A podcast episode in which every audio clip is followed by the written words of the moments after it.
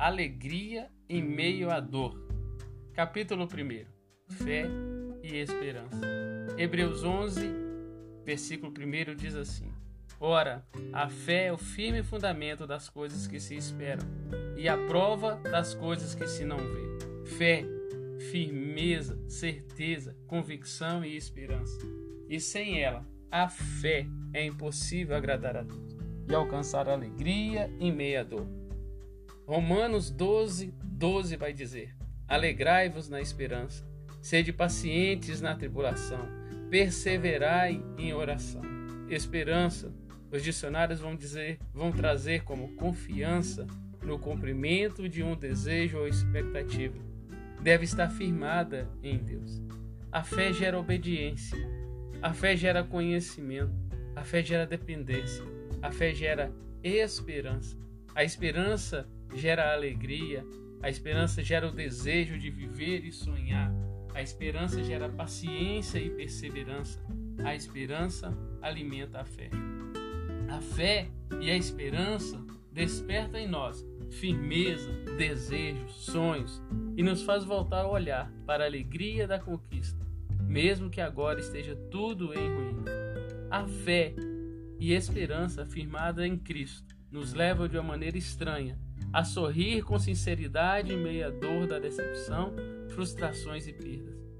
Em Cristo descobrimos que a alegria e a felicidade verdadeira em sua essência não depende de circunstâncias. Aliás, veremos no decorrer de nosso passeio, pelas nascentes e mananciais da poderosa palavra de Deus, que a dor e as frustrações podem consolidar a nossa alegria e felicidade e trazer resplendor ao nosso sorriso sincero de fé e esperança.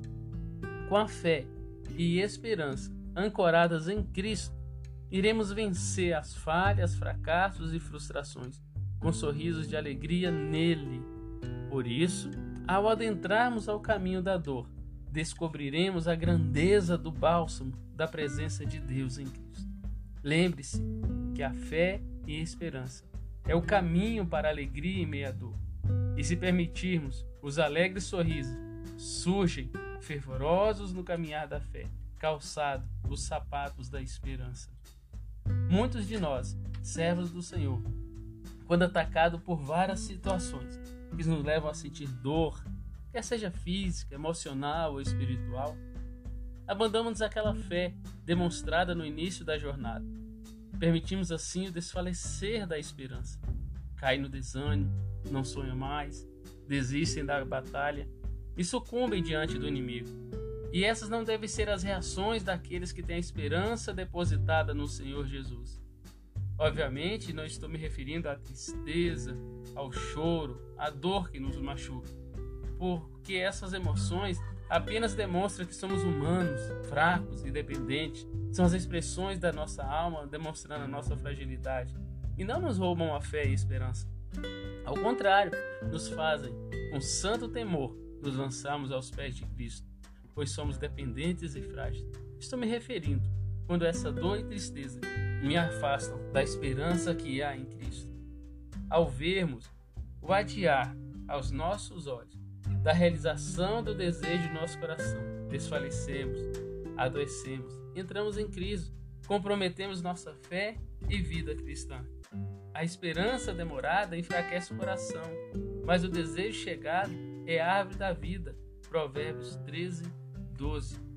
Jó sentiu-se quebrado e aguardava a morte, e via sua esperança arrancada como uma árvore. Israel estava como vale de ossos secos e sem esperança. Ezequiel 37:11 vai dizer: Então me disse, filho do homem, estes ossos são toda a casa de Israel que dizem: Os nossos ossos se secaram e pereceu toda a nossa esperança. Nós estamos cortados. Os discípulos viram todos os seus planos acabarem com a morte de Jesus Cristo. Lucas 24, 21 vai dizer: E nós esperávamos que fosse ele o que remisse a Israel. Mas agora, com tudo isso, é já o terceiro dia desde que essas coisas aconteceram. Todos sentiam acabada a sua esperança, porque o cenário era de tristeza e dor, contrário ao que esperavam.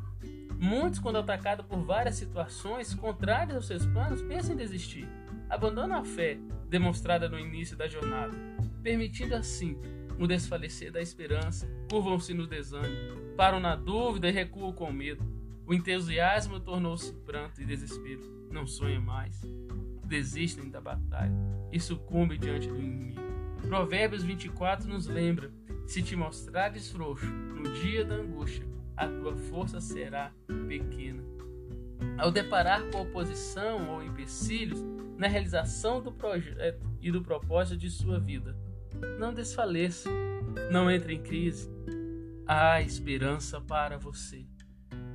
Eles olhavam para as circunstâncias adversas e já desfaleciam, em meio a esse pranto. Havia esquecido o projeto inicial, em razão do cenário de oposição ferrenha. O que fazer nesses momentos de dor que querem roubar nossa fé e esperança? A oposição ela pode nos ajudar até ser mais resiliente, mas o que fazer? Olhe para o autor e consumador da fé. Olhe para aquele que é poderoso para realizar o que planejou. Olhe para Cristo, a esperança viva e prossigue. Caminhe mais uma milha. Ande pelo novo e vivo caminho, Jesus, e chegue diante do trono da graça e clame por socorro, peça ajuda, lance o fardo sobre o Senhor, busque o refúgio, reanime-se, mantenha o curso, não desista. Em Cristo encontramos a esperança viva, de alguma maneira, que não sabemos e nem tente entender. Tudo isso está contribuindo para o seu bem. Todas as coisas contribuem para o bem daqueles que amam a Deus. Inclusive as intempéries, as frustrações, a derrota, o fracasso. As Escrituras afirmam que esse dia foi criado pelo Senhor. Sendo assim, tudo está sob o seu controle. Continue a jornada confiante e aproveite a paisagem pelo caminho, desfrute da comunhão com Cristo. Na jornada para chegarem do outro lado, os discípulos enfrentaram uma grande tempestade.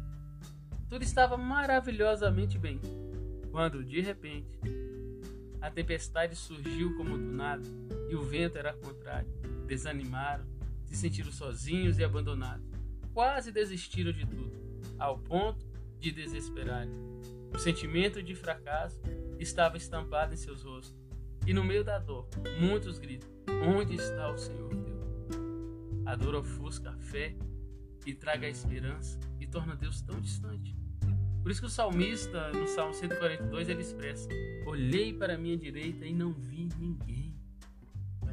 O que fazer em meio ao silêncio de Deus?